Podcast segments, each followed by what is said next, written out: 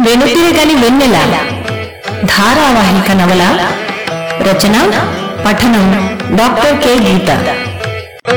భాగం డెబ్బై జరిగిన కథ అమెరికాలో తన తల్లికి స్నేహితురాలు స్త్రీలకు సహాయం చేసే సంస్థ సహాయను నడిపే ఉదయన్ని కలవటానికి వస్తుంది సమీర.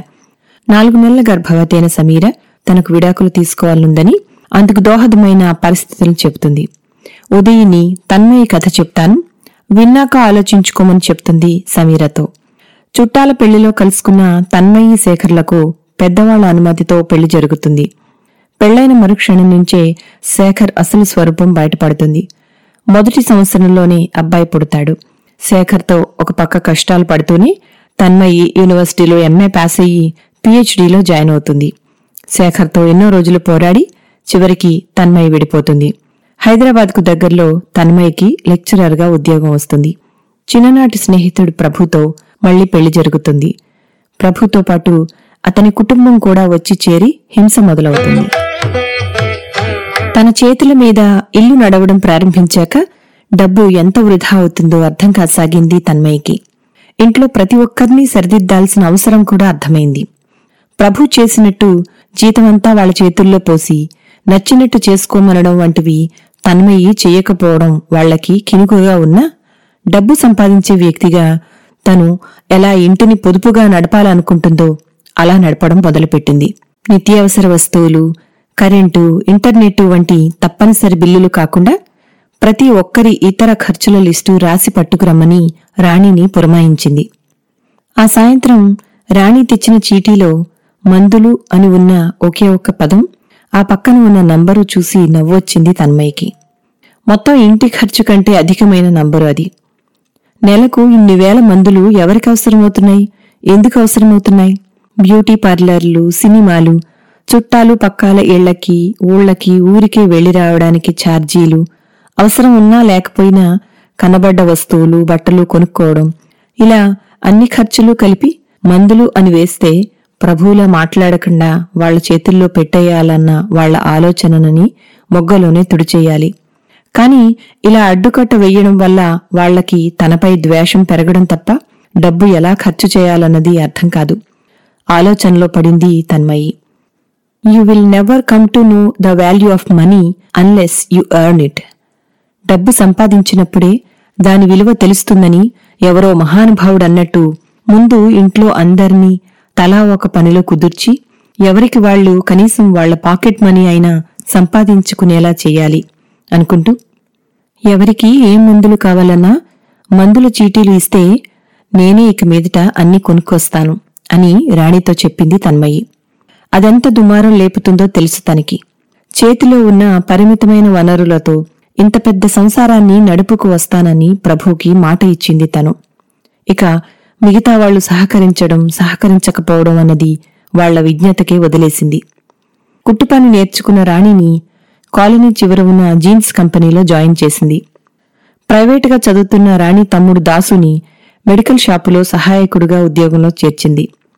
పిల్లల్ని తల్లిదండ్రుల్ని కనిపెట్టుకుంటూ ఇంట్లోనే ఉన్న రాణి తల్లి మంగకి వంట క్యారేజీల పని అప్పగించింది.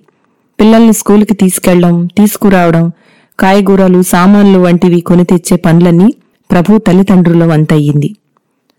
రోజల్లా కాలేజీకి వెళ్ళొచ్చేసరికి అలసిపోతున్న సాయంత్రం ఇంట్లో పిల్లలతో పాటు చుట్టుపక్కల ఉన్న వేరే వాళ్ళ పిల్లలకి ట్యూషన్లు చెప్పడం ప్రారంభించింది తన్మయి. ప్రభు రోజల్లా ఇంట్లో ఉండి బిజీగా ఉద్యోగ ప్రయత్నాలకి చదువుకుంటూ ఉండడం వల్ల సాయంత్రం ట్యూషన్లు కింది హాల్లో చెప్పడం ప్రారంభించడం వల్ల ఇరవై నాలుగు గంటలు మోగే టీవీకి మొదటగా చెక్ పడింది. ఇందువల్ల కరెంటు బిల్లు కొంతలో కొంత ఆదా అయ్యింది. ఇక ఎప్పుడూ మంచానికి జారబడి నిద్రపోవడానికి ప్రయత్నించే ప్రభు తల్లికి తప్ప మిగతా వారికి కాస్త పనికొచ్చే పనుల మీద దృష్టి మళ్ళింది. రెండు నెలల్లో ఇల్లు ఒక కొలిక్కి వచ్చింది. సేవింగ్స్ లేకపోయినా కనీసం ఇల్లు సక్రమంగా గడుస్తుందన్న ధైర్యం వచ్చింది తన్మయ్యకి. ఆ రోజు ఇంటర్వ్యూకి వెళ్ళిన ప్రభు సాయంత్రం వస్తూనే తన్మయిని బండెక్కమని రోడ్డు మీద ఐస్ క్రీం పార్లర్కి తీసుకెళ్ళాడు ఎలా జరిగింది ఇంటర్వ్యూ? అంది. అదే నీతో మాట్లాడాలి అన్నాడు నడుం మీద తన్మయ్య చేతిని తన చేత్తో ప్రేమగా పట్టుకుంటూ. ఇంట్లో చెప్పకూడదా? అంది నవ్వుతూ. ఐస్ క్రీం పార్లరు కొత్తగా పెట్టారు. మనిద్దరమే కొంచెం సేపు కబుర్లు చెప్పుకోవడానికి అదే మంచి స్థలం. అయినా మనిద్దరం కలిసి బయటికి వెళ్ళి ఎన్నో రోజులైపోయింది కదా అన్నాడు. తన్మయ్యకి ఎంతో సంతోషం వేసింది. తన మనస్సులో ఎన్నాళ్ళుగానూ ఉన్న కోరిక అది. తన్మయ్యకి ఇష్టమైన ట్రూటీ ఫ్రూటీ ఆర్డర్ చేశాడు. మరి నీకు? అంది. నాకొద్దులే అన్నాడు. బిల్లు గురించి ఆలోచిస్తున్నాడని అర్థమయ్యి సరే ఇద్దరం ఇదే షేర్ చేసుకుందాం అంది. గ్లాస్ డోర్స్ లోపల కూర్చునేసరికి బయటి రణగుణ ధ్వని తగ్గింది. మెల్లగా చెప్పాడు ప్రభు. ఉద్యోగం ఇస్తామన్నారు. తన్మయి ఇంత మెల్లగా నా చెప్పడం కంగ్రాట్స్ నాకు తెలుసు నీకు వస్తుందని అమ్మయ్యా ఇప్పుడు స్థిమితంగా ఉంది. ఇప్పటివరకు చెప్పకపోతే ఏమైందో ఏమిటో అని కంగారు పడ్డాను అంది నవ్వుతూ. కాని అని ఆగి నేనే ఆలోచిస్తున్నాను అన్నాడు సంశయంగా. ఎందుకు అన్నట్టు ప్రశ్నార్థకంగా చూసింది. నీతో మాట్లాడాక నిర్ణయం తీసుకుందామని నా నిర్ణయం రేపు చెప్తానని చెప్పాను వాళ్ళకి అన్నాడు. తన్మయి అలాగే నీకు నచ్చితేనే చేద్దువు ఏమిటో చెప్పు అంది. ఇది ఒక కన్సల్టెన్సీ కంపెనీ. యుఎస్లోని చిన్న కంపెనీకి పనిచేయాలి. జీతం ఇంతకు ముందులా ఎక్కువ ఉండదు. కానీ వచ్చే ఏడాది హెచ్ వన్ అప్లై చేస్తే అమెరికాలోనే ఉద్యోగం చేసే అవకాశం ఉండొచ్చు అన్నాడు. జీతం తక్కువైనా అన్నీ బానే ఉన్నట్టున్నాయి కదా. మరి ఆలోచన ఎందుకు అంది. ఇందులో కొన్ని చిక్కులున్నాయి. మొదటిది ఏమిటంటే వాళ్ళ బెంగళూరు ఆఫీస్ నుంచి పనిచేయాలి. వచ్చే జీతంలో అక్కడ లివింగ్ ఎక్స్పెన్సెస్కి ఎక్కువ భాగం పోతుంది. ఇక రెండోది జీతం తక్కువైనా దొరికింది కదా అని జాయిన్ అయినా కానీ వచ్చే ఏడాది ప్రాసెసింగ్ ప్రారంభించిన హెచ్ వన్ లాటరీ సిస్టమ్ కాబట్టి తగలొచ్చు తగలకపోవచ్చు. అలా ప్రతి ఏడాది ప్రయత్నిస్తూ పోవలసిందే. పైగా ఆ ఖర్చులన్నీ మనం పెట్టుకోవాలి. ఇక మూడోది అతి ముఖ్యమైంది నిన్ను పాపని వదిలేసి మరో ఊళ్ళో ఉద్యోగం అంటేనే బెంగగా ఉంది అన్నాడు దిగులు నిండిన చూపులతో. తన్మయ్య కూడా దిగులుతో ఆలోచనలో పడింది. నిజానికి ఇప్పుడున్న పరిస్థితుల్లో ప్రభు ఏదో ఒక ఉద్యోగంలో సత్వరంగా కుదురుకోవడం అవసరం. కాని పైవన్నీ అననుకూల పరిస్థితులే. పైకి మాత్రం నీకేమనిపిస్తూ ఉంది అంది. ఇప్పటికే రెండు నెలలు అవుతుంది జాబ్ పోయి. ఇంటర్వ్యూలు చేసి చేసి విసుగ్గా ఉంది అన్నాడు నిరాశగా. అలా నిరాశ పడకు. పోనీ జాయిన్ అవ్వు. అయితే జాయిన్ అయ్యే ముందు కొన్ని కండిషన్లు పెట్టి చూడు ఒప్పుకుంటే కాస్తో కూస్తో మంచిది. మొదటిది వాళ్ళ హైదరాబాదు బ్రాంచ్ నుంచి పనిచేయడానికి కుదురుతుందేమో కనుక్కో. ఒకవేళ టీంతో కలిసి తప్పనిసరిగా పనిచేయాల్సి వస్తే నెలకి ఒక వారం బెంగుళూరు వస్తానని చెప్పు. ఆ వారానికి ఉండడానికి వాళ్ళనే రెసిడెన్సీ ఏర్పాటు చేయమను. ఇక రెండోది హెచ్ వన్ ప్రాసెసింగ్ వెంటనే ప్రారంభించమని అడిగి చూడు. ఎలాగూ లాటరీ అంటున్నావు కాబట్టి ఈ సంవత్సరంలో వస్తే వస్తుంది లేకపోతే లేదు. మళ్ళీ వచ్చే ఏడాది ప్రయత్నించొచ్చు. ఇక ప్రాసెసింగ్ ఫీజులు అవన్నీ వాళ్ళనే భరించమని చెప్పు. ఇంకా అన్నిటికంటే ముఖ్యంగా జీతం ఇంతకు ముందు నీకు ఎంతొచ్చేదో అంతకన్నా కాస్త ఎక్కువే అడిగి చూడు అంది. ఒకవేళ వాళ్ళు ఒప్పుకోకపోతే? అన్నాడు గట్టిగా నిట్టూరుస్తూ. లేకపోయినా జాయిన్ అవ్వు ఇప్పుడున్న పరిస్థితుల్లో ఇది మంచి ఆప్షన్ అనిపిస్తోంది నాకు. కానీ ఆ విషయం వాళ్ళకు ముందే తెలియనివ్వకు అంది మెల్లని గొంతుకతో. అంతేనంటావా? అన్నాడు సాలోచనగా. భయపడకు అన్నీ మన మంచికే జరుగుతాయి. ఈ ఉద్యోగం వల్ల మనకి మంచి జరిగేది ఉంటే తప్పకుండా అన్నీ అనుకున్నట్టు సక్రమంగా నెరవేరుతాయి. మొదట రెండు మూడు నెలల్లో నీకు నచ్చకపోతే మరొక ఉద్యోగం కోసం వెతుక్కుంటావు. అంతే కదా? అంది అనునయంగా. అమ్మయ్య నీతో మాట్లాడాక ఒక క్లారిటీ వచ్చింది తను. సాయంత్రం నుంచి ఏం చెయ్యాలా అని ఒక్కటే తల పగిలిపోతుందనుకో అన్నాడు మనసు తేలిక పడ్డవాడిలా మందహాసం చేస్తూ. మర్నాడు సాయంత్రం తన్మయి ఇంటికి రాగానే సుడిగాలిలా చుట్టుకున్నాడు ప్రభు. ఏమిటిది? అంది సంతోషంగా. అబ్బా నీతో స్వయంగా చెప్పాలని గంట నుంచి ఉవ్విళ్ళూరుతున్నా. మనం అడిగినవన్నీ ఒప్పుకున్నారు. అయితే జీతం ఇంతకుముందు ఎంత వస్తుందో ఇప్పుడు అంతే. తక్కువ లేదు ఎక్కువ లేదు. అయినా పర్వాలేదని ఒప్పేసుకున్నా అన్నాడు హుషారుగా. Very good. ఇక నువ్వు హాయిగా ఏ దిగులు లేకుండా ఉద్యోగం చేసుకో అంది తన్మయి హాయిగా నవ్వుతూ. ఇక మీదట కూడా ఇంటిని నువ్వే నడుపుతను అన్నాడు ఏదో గుర్తుకొచ్చిన వాడిలా. సేవింగ్స్ లేక ఇబ్బందులు పడ్డం వల్ల జ్ఞానోదయం అయ్యిందో తన సమర్థత గమనించి అంటున్నాడో తెలియదు కాని ఇప్పటికైనా తెలిసి వచ్చినందుకు సంతోషంగా అనిపించింది తన్మయ్యకి. అయితే ఒక షరతు నాపై కంప్లైంట్లు ఏమున్నా నాకే చెప్పమని చెప్పు మీ వాళ్ళకి అంది. చిత్తం మహారాణి అన్నాడు భటుడిలా అభినయిస్తూ. ప్రభు ఏం చెప్పాడో తెలియదు కాని ఎప్పటిలా జీతం తనకే ఇమ్మని బేబమ్మ గొడవ పెట్టినట్టు వినిపించలేదు. ఒక్కొక్కటిగా సమస్యలు చక్కబడుతుండడంతో తన్మయ్యకి కాస్త ఊరటగా ఉంది. నెలకొకసారి ఇంటిల్లపాదిని ఐస్ క్రీం షాపుకని సినిమాకని అందరినీ తీసుకువెళ్ళినా ఇల్లు తన్మయ్య నడుపుతూ ఉండడంతో మరుసటి నెల నుంచి సేవింగ్స్ కూడా మిగలసాగాయి. తన్మయి పిల్లలందరి పేరున కిడ్డీ బ్యాంక్ అకౌంట్లు ఓపెన్ చేసింది. రాణి కూతురు బుజ్జితో సహా అందరికీ సమానంగా వెయ్యసాగింది. అవసరమైనప్పుడల్లా అందరికీ కొత్త బట్టలు కొనడం దగ్గర్నుంచి ఎవరికి ఏం కావాలన్నా ముందే తెలుసుకుని అమర్చి పెట్టసాగింది అయినా వాళ్ళ మొహాల్లో కళాకాంతి లేకపోవడం గమనిస్తూనే ఉంది. ఇదంతా ఎప్పుడో ఓసారి తుఫానులా విరుచుకుపడుతుందని ఊహించింది.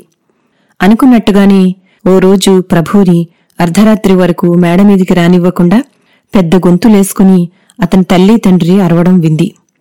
వాళ్ళకంటూ ఖర్చు పెట్టుకోవడానికి నెలకు పదివేలు ఇచ్చేయాలని. అవి వాళ్ళేం చేసుకున్నా లెక్కాపత్రం అడగకూడదని సారాంశం. ఇక ఎప్పటికీ వీళ్ళు మారరు అనుకుంది. ఎప్పటిలానే అన్నిటినీ మౌనంగా వింటూ కూర్చున్న ప్రభువుని చూసి కోప్పడాలో జాలిపడాలో అర్థం కాలేదు తన్మయ్యకి.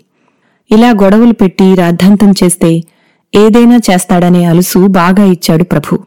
మేడమీదికి రాగానే ఆ విషయం మాట్లాడబోతున్న ప్రభువుని మధ్యలోనే ఆపి ఇప్పుడిప్పుడే కష్టాల నుంచి గట్టెక్కుతున్నాం మనం. వాళ్ళడిగినట్టు నెలకు పదివేలు ఇవ్వగలిగే స్థితిలో మనం ఉండాలని కోరుకుంటున్నాను. కాని నువ్వే ఆలోచించు మనం అంత స్థితిలో ఉన్నామా?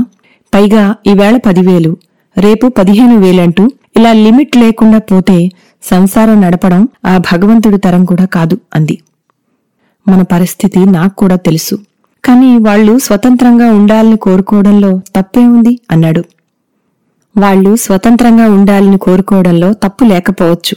కానీ ఇప్పుడు మనం ఉన్న పరిస్థితుల్లో వాళ్ళ చేతికి అడిగినంత ఇచ్చి మిగతా సొమ్ముతో ఇల్లు నడపడం అసాధ్యం. మనం ఇంకా కొంత తేరుకునే వరకు కొన్నాళ్ళు అందరూ అడ్జస్ట్ కాక తప్పదు అంది స్థిరంగా. ఇక ప్రభు మళ్ళీ ఎప్పుడూ ఆ టాపిక్ తీసుకురాలేదు. తర్వాత నెలలో ప్రభు ఇంటికి వస్తూనే పదివేలు బోనస్ ఇచ్చారు తను ఈవేళ అన్నాడు. తన్మయి వెంటనే ఆ పదివేలు మీ వాళ్ళకే ఇచ్చేయి అంది. సంతోషంగా తన్మయిని కౌగలించుకున్నాడు ప్రభు. ఆ మరుసటి వారంలోనే తన్మయికి పిహెచ్డి గోల్డ్ మెడల్కి సెలెక్ట్ అయినట్టుగా ఉత్తరం వచ్చింది యూనివర్సిటీ నుంచి. మరో నెల రోజుల్లో పట్టా అందుకుందుకు కాన్వకేషన్ వివరాలు కూడా పొందుపరచబడ్డాయి. ఉత్తరం అందుకోగానే తన్మయ్యకి గొంతు పూడుకుపోయినట్టయి ఉద్వేగంతో దుఃఖం ప్రవాహమయ్యింది. ఎన్ని నాళ్ళ కల ఇది? అత్యుత్తమమైన ఈ చదువు కోసం అహర్నిశలు కలలు కని జీవితంలో ఎన్నో ఎదురు దెబ్బలు తింది. ఎన్నో కష్టాలకు వచ్చింది సంయమనంతో అన్నిటినీ ఓర్చుకుంటూ వచ్చింది. ఎక్కడా ఓడిపోకూడదని పట్టుదలతో అడుగులు వేసింది. అప్పటి వరకు పడ్డ కష్టాలన్నీ గిర్రున కళ్ళ ముందు తిరిగేయి. పిహెచ్డి పట్టా పుచ్చుకోవాలన్న తన లక్ష్యానికి ఎన్నెన్ని అవరోధాలు. కాలం అనుక్షణం తన లక్ష్య సాధనకు ఏదో విధంగా అడ్డుపడుతూనే ఉంది. ఒకటా రెండా ఎన్నో ఊహలతో అల్లుకున్న జీవితంలో అడుగడుగున మోచేతులు మోకాళ్ళు కొట్టుకుపోయి లోయల్లోకి జారిపడ్డ ఎన్నో సందర్భాలు. అదేమిటోగాని పడిన ప్రతిసారి మళ్ళీ లేవాలన్న కొత్త పట్టుదల కలిగేది. ఆనంద బాష్పాలు చెంపల్ని తడిపేయసాగేయి.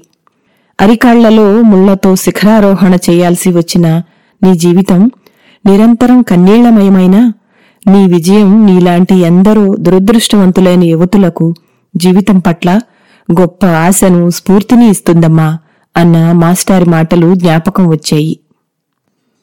ఎవరికైనా ఎంత స్ఫూర్తి కలుగుతుందో తెలియదు కాని తన్మయికి మాత్రం ఆకాశాన్ని జయించిన అనుభూతి కలగసాగింది. మిత్రమా నేను గెలిచాను అని దిక్కులు పిక్కటిల్లేలా అరవాలని అనిపించింది. పిల్లలిద్దరినీ అక్కును చేర్చుకుని ముద్దులు కురిపించింది. గదిలోనే గింగిరాలు కొట్టింది. సమయానికి ప్రభు బెంగుళూరులో ఉండిపోయాడు. ప్రభుకి తల్లికి ఫోన్ చేసి చెప్పింది. ఇంకా సంతోషం పట్టలేక రాణికి చెప్పింది ఇంట్లో అందరికీ చెప్పమని. ఆ సాయంత్రం భోజనానికి కిందికి వెళ్ళినప్పుడు ఎవరైనా ఏవైనా మాట్లాడతారేమో అని చూసింది. ఎవరికి ఎంత అర్థమైందో తెలియదు కాని ఎవ్వరూ కనీసం చిన్నపాటి ఆనందం కూడా వ్యక్తపరచలేదు. ఎప్పటిలా భోజనం పళ్ళం టేబుల్ మీద పెట్టి వాళ్ళ టీవీలో వాళ్ళు మునిగిపోయి ఉన్నారు. ఉండబట్టలేక ప్రభుకి మళ్ళీ ఫోన్ చేసింది. నీకు ఎప్పుడూ చెప్పేదే అయినా విను. వాళ్ళ నుంచి నువ్వు ఎప్పుడూ ఏమీ ఎక్స్పెక్ట్ చేయకు అన్నాడు. ఆ రాత్రి డైరీలో మనదనే ఇల్లు మనసులో మాత్రమే ఉంటుంది అని రాసుకుంది తన్మయ్యి. తనదనే ఇల్లు తన వాళ్ళనే మనుషులు లేకపోవడం జీవితంలో ఎంత దురదృష్టమో బాగా అర్థమైంది. వీళ్ళని తనెలాగూ మార్చలేదు. కనీసం తనైనా తన అనే ప్రశాంతమైన ఇంట్లో జీవించడం ఎలా? తీవ్రమైన ఆలోచనలతో పొద్దుట్నుంచి ఉన్న సంతోషం స్థానంలో అంతులేని బాధ దుఃఖం కలగసాగాయి.